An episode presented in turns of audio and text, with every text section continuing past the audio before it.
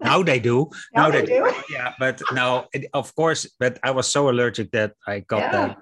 And Yeah. because I didn't want to do the mental thing, because the mental thing would mean that you would have a lot of problems getting jobs later on. True. True. Yes. Sorry for saying Sorry Media presents the Purr Podcast, the best podcast for feline medicine and surgery with tips, tricks, and updates for the entire veterinary healthcare team. If you're dying to know more about cats, keep on listening. Here are your hosts, Dr. Susan Little, famous cat vet and textbook author, and Dr. Jolle Kirpensteijn, talented surgeon and social media geek. Hello, this is Dr. Jolle Kirpensteijn, and this is the Purr Podcast. Um, this is Dr. Susan Little, who's laughing because you just you like you just jumped right in there. You didn't even like leave a, a space. And this will be so difficult for Ben to cut. And I need to, once again, a big shout out to Ben, who is Yeah. our production manager. Uh, extraordinaire who does all the podcast uh, productions, etc., cetera, et cetera. And uh, and, And so when when when when we do like three, two, one, and then a pause, it's very easy for him to cut right there. And if I do it like that, it's just really horrific. So I'm sorry, Ben, but uh, thank Yeah. you. He and thank you for showing up for the Purr podcast. Very exciting episode this week because we are going to talk about a very important topic, and Yes. that is the way I am allergic Yes. to cats. I thought this was a topic made for you, Jolle. There's there's a, a a couple of articles, like review articles on this that just came out, and when I saw them, I thought we should talk about this because this is Jolle. I really appreciate that. So, first, I appreciate that these articles come out. Uh, second, that we will discuss it. Uh, and I have a at the end of the show, I have a question for you too. Oh, uh oh. Okay. Yes. Okay, so we're going to talk about human allergies to cats. And that was one of the first things I learned about you, Jolle, like way, way, way back when, was that you're allergic to cats. I know it's Yeah. very irritating though. And I, as a matter of fact, I'm also really allergic to the D word. Oh. Uh, but because I lived my whole life with these and not with cats, I have kind of a tolerance for D. I Ah. have a little D myself right now. Yes, you do. Free. Chippy. Uh, and um, yeah, it's very frustrating because Chippy is now more popular on Instagram and uh, TikTok than I've ever been.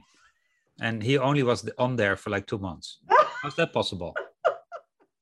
Because he's the cutest looking little D ever. He Yeah, he's looks like a puppy that is never going to grow up. That's what he looks like. Yeah, and and interestingly, I'm not as allergic to him uh, as I thought I would be. Ah, yeah. But for cats, I'm pretty allergic because you know my parents never had cats. I think my dad was allergic too, so he didn't want to have a cat. And I love cat. I totally love cats. So when I go to my one of my best friends here in Lawrence, Mm. Kansas, she has two beautiful Norwegian forest cats, Yeah. and I love those two. But I do have to wash my hands and cannot touch my eyes and sneeze and take anti-allergic medication, etc., etc. But I think it has to do with desensitization. Yeah, desensitization. When, when did you find out? Like, were you, was it before that school or? Oh, this yeah, this is a funny story.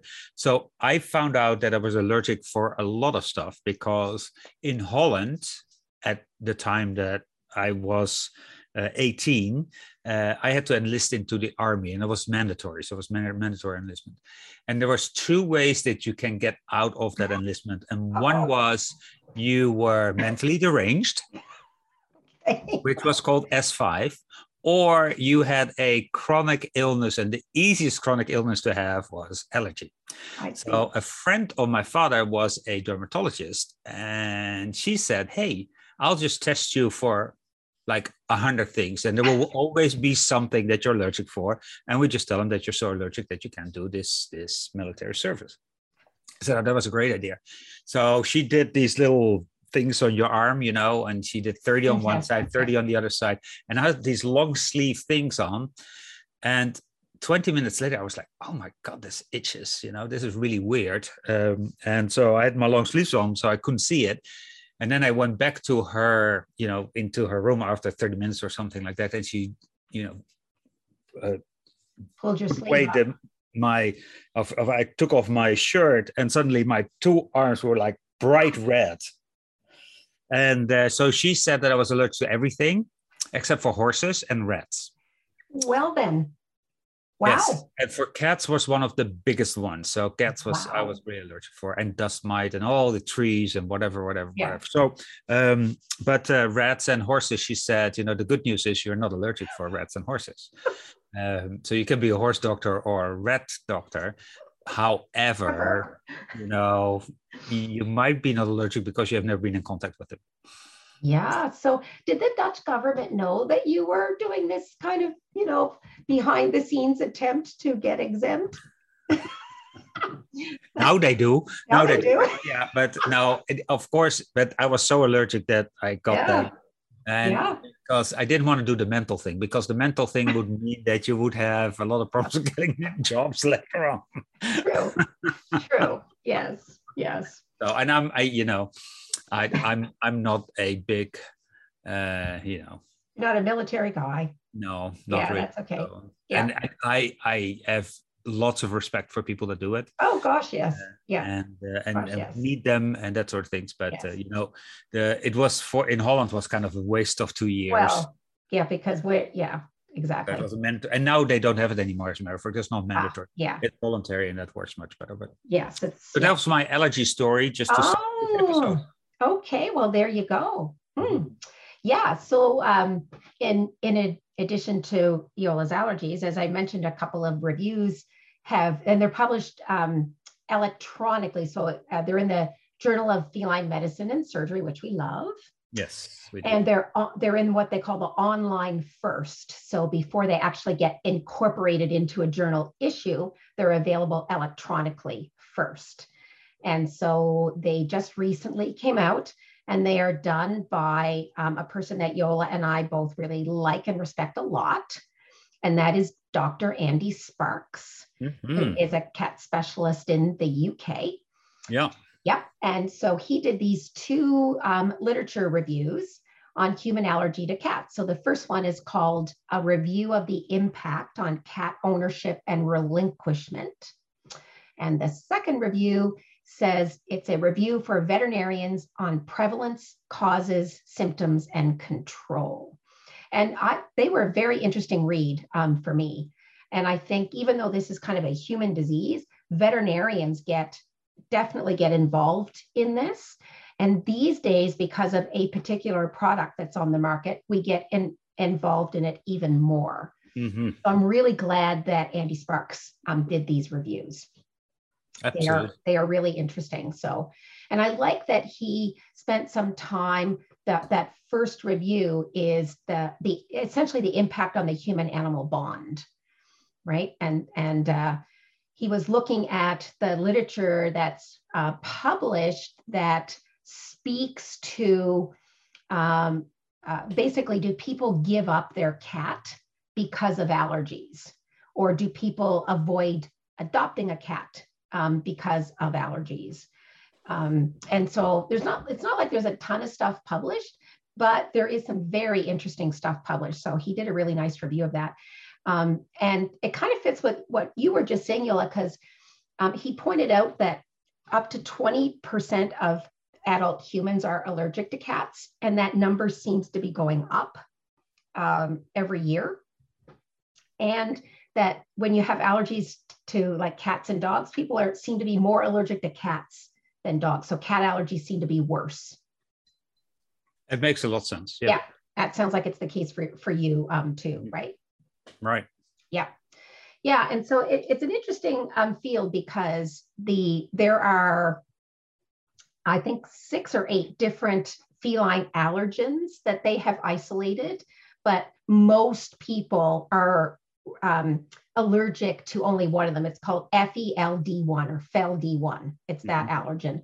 And so what's interesting about that is we still don't know why, what, what's the function of that protein in cats? Like nobody really knows. It's allergenic to people, but I'm not sure that's why cats have it. I'm not sure it's a deliberate attempt to make themselves allergic to people. So Yeah. it probably performs some function, but we don't know what it is. Not yet. Not yet, yeah. But it's been known for a long time, right? So it's not a newly discovered um, protein in cats. So it's kind of, uh, but you know, there's probably all all kinds of allergens like that that we don't really know what um, what the uh, what the, per, the, the the original function of them of them is. So um, so and he, if I remember it well, wasn't this? You know, I always thought it was like dandruff from the cat, but it's not dandruff; it's in the saliva, isn't it? yeah, exactly. So that's one of the things that is um, still a misconception, um, and it's one of the things that these articles point out that that um, uh, allergen is in high levels in uh, saliva and I think sebaceous glands too, but probably for people it's contact with saliva. Now, now the dandruff does play a role, right? Because cats spread it all over their body when they groom, but then they also shed hair and they shed mm-hmm. shed dandruff, right? And so the allergen is on the hair and the dandruff too. Yeah. Yeah.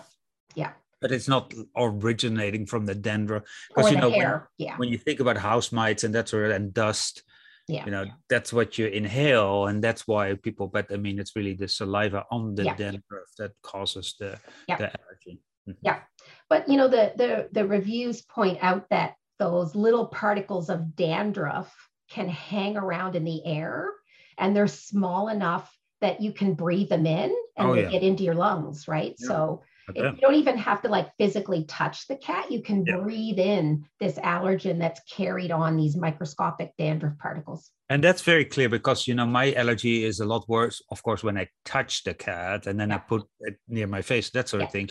But I'm also allergic when I go into a home where there is a cat and I don't even see the cat. You know, if the cat has been there, I I get allergic. I get runny nose and eyes and that sort of thing. So all the symptoms. Yeah. Yeah, and he he reviewed some studies that show that it's the allergens. in this case, it's cat, but it could apply to any any allergen really. Um, they get carried on your clothing and on your footwear. So, like school rooms, for example, often have enough cat allergen in them to potentially affect allergic kids, even if there's never been a, cl- a cat in the schoolroom. Hmm. So the you know we carry the hair and the dandruff with us um, so we can be little vectors, I guess, where we contaminate other environments um, as well. So it's uh, they they say that cat hair and the dandruff are just ubiquitous; they're everywhere. But obviously, they're going to be higher concentrations in your house if you own a cat. Yeah. So what did he do in this first article? What did so he talk? The the first one was really just a review of like the reasons. What's the impact of allergies on cat ownership? Mm. Um, so he reviewed some studies in, in uh, different groups. So one group was um, a few studies on why do people avoid getting a cat? If they want a pet, why would they not get a cat, for example? Okay. Um, and uh, the, the, and he was particularly looking at uh, how often did they say it was because they're allergic because obviously there's lots of reasons, right? Maybe they don't like cats, maybe they don't want to deal with the litter box, like whatever it is. Yeah. But there's always a proportion of people who say it's because I'm allergic. And it ranged from anywhere from 6% of the people up to 36% of the oh, people. Wow. So it can be a considerable, you know, chunk of people who's who just uh, may, maybe from past experience, right? They just don't get a cat. And the same holds true when people give up a, a cat to a shelter so he looked at studies to see how often did people say, I have to yeah. give up my cat because I'm allergic. Right. And there's a little bit more, well, there's there's more studies on why people give cats to shelters. And some of them do um, include the causes. So he's got a longer list of those studies. And that ranges from like about 5% to 20%, depending on the study you look at. People say, I have to give up my cat um, because of allergies. But what balances that out is that several studies have shown that even though your doctor tells you you should give up your cat to get better control of your allergies, the yeah. majority of people won't do it. Really? They won't do it. Yeah. So, um, and that that's important. It's important to to recognize because that means that human animal bond is strong but yeah. it also means they might need support from the veterinarian and they certainly need support from the physician, right? So if they make that choice, then the physician needs to know how to support them, even though they made that choice. Yeah, you probably need to have think about ways how you can decrease yes. the number of allergens near you. Yes, yes, and so that's a lot of what he talks about in the second um, review. So, you know, it's it's kind of an inescapable fact that the majority of people won't give up um, a pet Um, and it, it seems to hold true for dog allergies too, that the majority of people just won't give them up. Their bond with their pet is so strong that they would they would rather um, keep the uh, the pet and and try to deal with the allergies. So I mean that that's that's a, a fundamental part of human nature that you know I I think that is important to uh, recognize and veterinarians um, not that we're treating their allergies but in terms of the cat itself we can certainly advise owners on ways to decrease the impact of the cat itself. Yeah. Right? And we might know more about that or maybe we should know more about that than the physicians right who who would be using um, uh, pharmacotherapy right? So antihistamines and then maybe even immunotherapy to desensitize. So i think our role comes in is what can we do to help the owner with the cat itself i think it's important to stress that there is various ways of dealing with allergy for yeah. cats from a human perspective, obviously from a cat perspective too, that go from the extreme, you kick the cat out mm. to, you know, you keep the cat with all the things that you can do to decrease the yeah. Allergy level. And, you know, if I look at myself, I take anti-allergy medication every day yeah. because I'm so allergic, but it's not because of the cats, but it's because I'm allergic to everything. Everything. it used to be only like in the spring, but now it's just during the year, which is fine. I, there's no side effects to those uh, mm. drugs at all. But uh, um, but yeah, so there's there's multiple ways, and you don't always have to say immediately, or you have to get rid of the cat. That's really yeah. And and my impression from dealing with cat owners for a couple of decades now is that um, in years past, that was often the only advice the physician would give the cat owner would be just get rid of your cat um, They really didn't have any other advice on um, decreasing the impact of the cat uh, on their on their allergies. And my my impression is the needle's moving a little bit, and these days we're a little bit more likely um, to see physicians um, trying to help the owner who decides that they definitely want to keep the cat. Yeah. Uh, not enough, though. I, at least you know, in my limited um, view of the owners that I deal with, um, still not enough physicians know enough to help people with that. And there are some studies showing that you may get acceptable control of your allergies using some interventions without getting rid of the cat. So yeah. it may be possible. And I think this is where veterinarians, that, that game, that's where we can play our role. We can help with those cat focused interventions that the physicians might not know so much about. Yeah. Oh, it's really yeah. cool. Yeah. So I think that's important. And there is at least one kind of new thing um, that's kind of come out too. But we should probably um, talk about um, a couple of sort of cat focused things. Oh, one of the things I, I, forgot to mention is that male cats that aren't neutered are the biggest producers of allergens. Okay. Yeah, so unneutered male cats. So so then means that this protein probably has to do something then with I mean that makes it could more be. Logical. Yep. Could be. Oh. Yep, could be some reproductive or reproductive behavior involvement. Hard to say, but it is um, unneutered male. Because there's another good reason to get your male cat neutered, as if you didn't need another one. But there's a good reason because they're smelly and they're noisy, right? So, yeah, we already had ten thousand reasons to do that, but this is ten thousand and one. Yeah, it's ten thousand and and um, and one. So so that the second article, which is um, uh, a review of uh, symptom, like uh, people's symptoms, but not that that is uh, very mysterious. We all know what that's like, but a lot of information on um, what the veterinarian's role can be in uh, when people want to keep their cat, but um, they need help to reduce the uh, the the impact. So one of the things that they that's also pointed out is even if you do decide to give up your cat, it could take up to six months before, because the cat allergens are still in your environment, yeah. right? So unless you do some type of like aggressive deep cleaning, it's going to yeah. take months and months. Yeah, that makes a lot of sense because, yeah. like I said, it's in the air, it's everywhere. I have a question for you. So, this is for every cat, or is there various? Because you always hear about cat oh. breeds that are less allergic, yes. or yes. you know, if I have a tiger, should I be as worried about? Well, if you have a tiger, I think you should be worried about other things than allergies, but even so. Yeah, um, this is so, probably 10,001 reasons yeah. not to get a tiger. To get a tiger. But, yeah. you know. Yeah. So there, they, uh, uh, so Dr. Sparkes did review um, that aspect because it, again, you're right, and probably all veterinarians have heard. You know, people say, "Oh, like you know." Um, the one I hear all the time is Siberian, the breed, the Siberian cat, that they're not allergenic. And he points out there's actually no data to support that.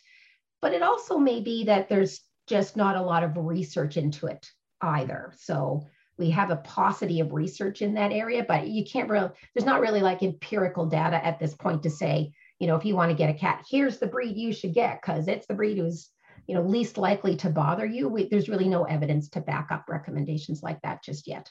Yeah, and we wanted to hit it. Well, you know, at first it was like, okay, it's cat hair, but we know that it's not because right. it's saliva and dandruff that mainly right. does. But so even the naked cats. No, no, because they they probably shed as much or more dander than yeah. any other cat, right? So that's not going to be a significant difference. So, um, so he does review um, some of the things that have been recommended, and um, of course, one of them is to bathe the cat. And I, this is one I remember from, you know, my first Good year as, as, a veterinarian is bathe the cat, right? So the dog physicians would tell the clients, you know, bathe the cat um, regularly. Well, you know, it's there's very few cats you can bathe once, let alone regularly. So it's kind of stressful for the cat.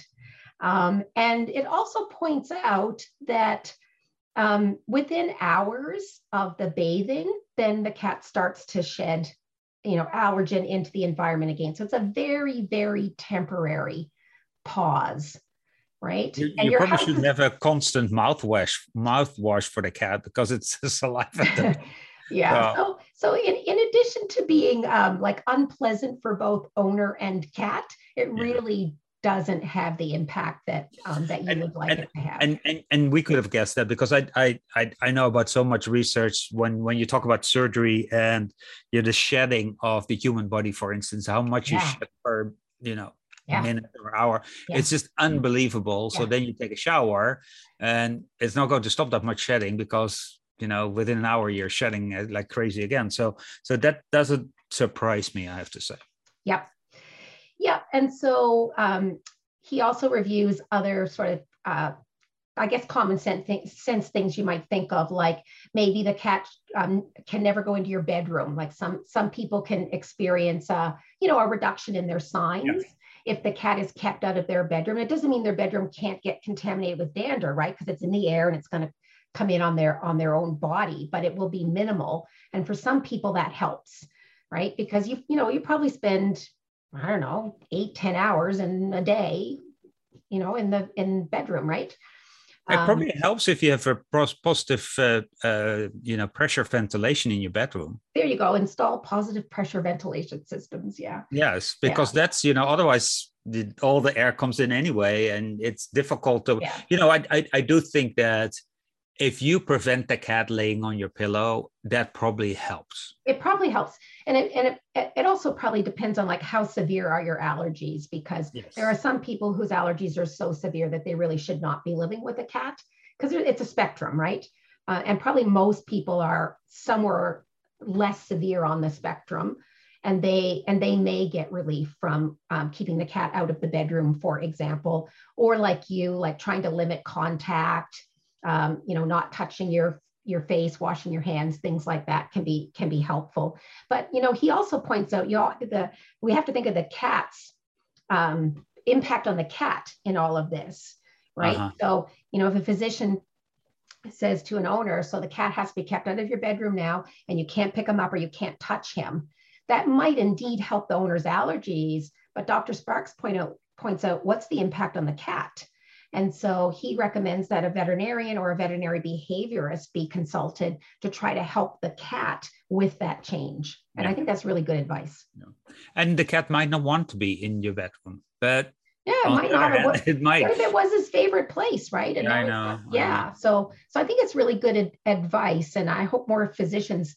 think of involving veterinarians in helping clients make the uh, the changes that they need. So, and some of you um, uh, may remember, at least in North America, last year, um, a new kind of food was produced that helped. Well, before we go there, I, I oh. just wanted to to uh, talk a little bit about Table Two, which is the environmental oh, control oh, sure. utilized in cat oh, allergen yes. management programs, and and these are all very logical. So yes. I'm not going to mention them all, but it would be really good to go to this uh, article and to read about it because these are just general hygiene things. There's some things that you could do. Uh, you know, I don't like carpets in my bedroom, right. which is probably a reason. There is a reason for that because I'm so allergic, and I need to clean the bedding very often because I'm allergic, etc., etc. So there's a lot of things that you can do to yes. decrease your general level of being allergic, uh, and yeah, and and and they, they probably they apply to other allergens too, right? So Absolutely. a lot of these are not cat specific, and and so the table does talk about things, you know, like. Um, uh, uh, carpets and soft furnishings are an issue, so maybe you want to reduce or remove them. And it uh, reminds us all, which we all should know, right, that your mattress really holds an amazing amount of stuff that if yes. you knew what it was holding, you'd yes. probably be horrified. Right. Yes. So we, we need to be like turning our mattresses, um, replacing them periodically. Um, And of course, you know, HEPA filters, vacuuming. So yes. it's a really good table of common sense advice that helps with all kinds of allergies in there. Yep.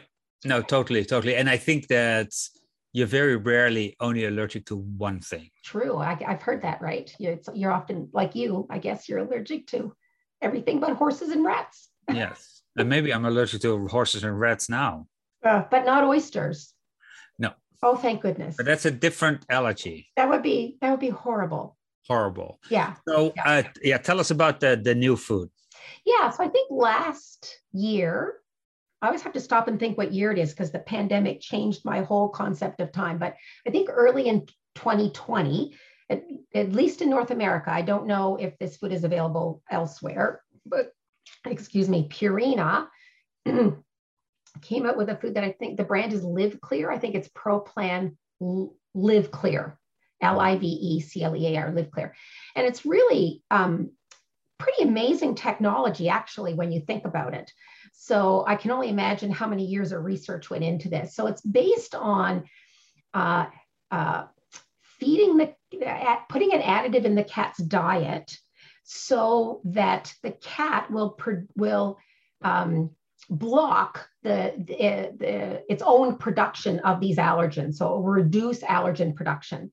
So essentially, it's like neutralizing it after it's produced, right? So I shouldn't say that it reduces production, but it it reduces the amount of active allergen that gets shed into the environment. That's the better way to say it, right? So cat still produces it, but it's going to be blocked by these antibodies that neutralize the allergen so that they, you know, they're not uh, reactive um, for people. So they they're using an anti-FELD1 antibody that is um, produced in uh, in chicken eggs, and so this um, ingredient is added to the food, and it's had a um, couple of studies um, published. So with impressive results in the pilot study, there was almost a 30% reduction in active allergen um, produced. And, and a 30% reduction might be huge mm. in hmm. terms of impact on a lot of people living with cats who have allergies, right? It's pretty impressive. Um, uh, another controlled trial found that uh, 80% or more of the cats had at least 20% reduction in the amount of active allergen they were shedding into the environment. And so the, the numbers are, are pretty impressive. And um, it, you know, I would think that for all but kind of the worst people or the most serious cat allergies, that that could be a pretty significant reduction and uh, uh, uh, uh, have a positive impact on their ability to live with their cat. There's going to be variation, of course, from cat to cat, but it, um, it's a it's a pretty impressive and I think scientifically interesting way to attack the problem. Yeah it's it's it's a bit unexpected huh, to use uh, nutrition to do to reduce this so. And yeah. uh, you, you, know I'd, I'd love these kind of innovations it's yeah. really yeah i can just i'd like to know the story of how this idea popped into somebody's head right? So you know often there's a story about how you know somebody was at dinner with friends or out for a walk and this idea pops into your head and you like scribble it down and you know you go home and before you know it it's a research project and uh, and here we are so it is pretty innovative mm. um, the product has been out for a while now so there's lots of long-term uh, uh, data on feeding it. So I think they also make it in um, different versions. I think the first one was just for adult cats, but I think they've got versions for other life stages now. I it might be dry food only, although I could be wrong on that. Um, and it's you know it's, otherwise it's a, a quality uh, maintenance type diet for cats at, at these different life stages, and it happens to have this um, this uh, added ingredient that makes uh, cats easier for people um, to live with. So there you go. And and you know I don't hear I don't hear this food talked about very much. So I'm uh, it's you know I'm always one. It always kind of a, uh, um, makes me wonder why when we've got um, I guess that you know the marketplace is crowded, right? There's all kinds of foods out there in the marketplace, but it, it just makes me wonder how many physicians know about this and know that it's probably worth a try. Yeah, I, I, I also think probably a little bit more articles need to come out mm. um, to to to really prove that it works in a in a large cat study. You yes. know, because yeah. most of these articles are based on smaller sure. populations. So, uh, sure. but I, I, agree with you that there is a disconnect between human medicine and veterinary medicine, and uh, so this these are two really interesting articles that yeah. human physicians should read. Yeah, absolutely. I think so. Um, yeah. So any any uh, veterinarian or vet nurse technician that um, deals with a lot of cat owners, I think it's you know it's worth your while to uh, to read these. So they are in the Journal of Feline Medicine and Surgery. Uh, and if you're a member of the American Association of Feline Practitioners or the International Society of Feline Medicine, then a subscription is part of your membership, and that's yep. a pretty big perk. Uh, yes, a good reason to be part of these uh, two organizations that are wonderful. Yes. yes, it's a pretty big perk. So, um, uh, yeah. And so, Dr. Susan, this brings us to the end of the podcast, and already? I have not even had time to ask my question. What's your question? And so we probably should talk about this in the next episode. Okay. Is that lately there's also been some research done about declawing in cats yes. and then uh, return of those cats to shelters or shelters. Yes. And I think this is really cool because this is news that we're kind of waiting for. That we were always worried that if we don't declaw cats, that these cats will be brought back to the shelters more commonly, and that's not the case. Yes, and so we're finally seeing some data, and um, uh, one of the most recent papers was actually out of Canada. So I think that'd be really good to for us to bookmark and and talk about in uh, an upcoming podcast. Cliffhanger for next time. a cliffhanger. Yeah. Okay. Oh, thank you, Dr. Susan. This was wonderful. Thank you, Dr. Jolle. And because I started, I get to finish? Yes. Yay. Okay, so if you want to learn more about our episodes, check out our website at purrpodcast.net. Um, I will soon have it completely up to date, and you can see all of our uh, guests. Um, uh, hopefully, we'll have more guests in the future. This like pandemic not being able to travel is uh, kind of uh, impairing our our, uh, our, our guest spots, but uh, we're working on that. I love um, to talk to you, Dr. Susan. Oh, I know. I know. Yeah. So you can see all of our episodes there and you can listen directly on our website or anywhere that you like to listen to podcasts, you will find us. And you will also find us on social media at Purr yes. Podcast. At Purr Podcast. That's it. That's yeah. how simple it is. Uh, so we talked about cat allergies. Yeah. And this was a really cool and, and interesting episode, Dr. Susan. I thought so too. Yes. So until the next time. See you later. Dr. Susan Little is a feline medicine specialist with two cat only hospitals in Ottawa, Canada. She is best known as an international speaker and as the author and editor of two textbooks The Cat Clinical Medicine and Management and August Consultations in Feline Internal Medicine. Along with three cats, she also admits to owning two dogs, and you can follow her on social media with the handle at CatVetSusan. Dr. Jolle Kirpensteijn is a diplomate of the American and European College of Veterinary Surgeons and a big cat fan. His specialties range from surgical oncology and reconstruction to minimally invasive surgery. He is the author of two textbooks on basic and reconstructive surgery. Did you know he was allergic to cats? Jolle works currently at Hills Pet Nutrition. You can follow him on social media with the handle at GVETSX. This episode is made possible by the generous sponsorship of the Take the Pledge Against Struvites in Pets Facebook page. Did you know there are three easy steps to treat bladder stones in cats with lower urinary tract signs? Step one is to take a radiograph, and if there is a stone present in the bladder, step two is to use the Minnesota Urolith app for iPhone and Android to determine the most likely type of stone. Step three is to treat the cat for at least two to three weeks with an appropriate diet and see if the stone gets smaller. If so, keep feeding that diet until the stone is completely gone on follow up radiographs. If not, check compliance with the owner and look for alternative treatment options. Join veterinarians worldwide to take the pledge not to remove struvite stones by surgery anymore. The opinions of this podcast are those by Dr. Susan Little and Dr. Jolle Kirpensteijn. Veterinary medicine is a complex profession, and often there are multiple diagnostic and therapeutic options for different disease processes. If you're a pet owner with questions, please go to your local veterinarian. If you're a veterinary professional, ask your questions on our Instagram page at Purr Podcast.